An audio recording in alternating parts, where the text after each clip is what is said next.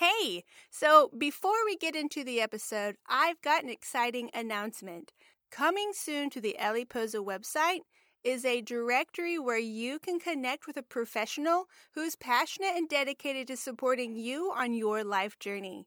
I know how hard it is to find a therapist or coach who feels like they actually get me, which is why I wanted to provide a space where you can find the right person who can support you where you're at right now in your life. Well, that's all I'm going to say about this exciting new feature coming soon to eleposa.com.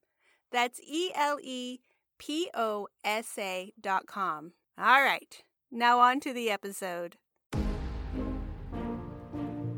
Welcome to the Eleposa podcast. Get ready to explore powerful tools and techniques to support your mental well-being and help you create the life you imagine. I'm your host, Diana Carter. Join me as we meet creative entrepreneurs, thought leaders, and experts from around the world, ready to share what can help you on your life journey. All right, my friends, be Eleposed and let's dive in. Well, hello, everyone. How are you doing? I hope you're doing well. This episode is a transformational question episode. Questions are key to getting our brains to work for us. They are key to changing our beliefs and thought patterns, and they're key to being able to empower our life and to intentionally direct our lives. So we use questions to help open our own eyes to build awareness around what is going on in our inner space, right? So this episode is going to feature one question that could be useful for you in your life right now.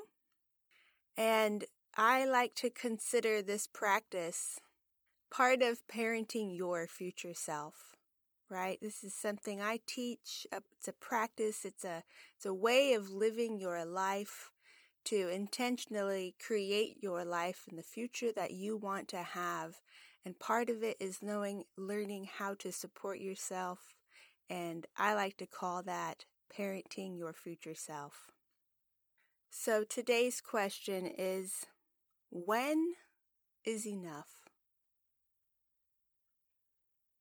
When is enough? Apply this question when you're asking it in your mind, out loud, whatever works best for you. Let come up areas of your life that you're working on, that you focus on a lot, and just see what this question does for you. When is enough? Another way to ask this question would be, what will enough look like? What will enough look like? When is enough?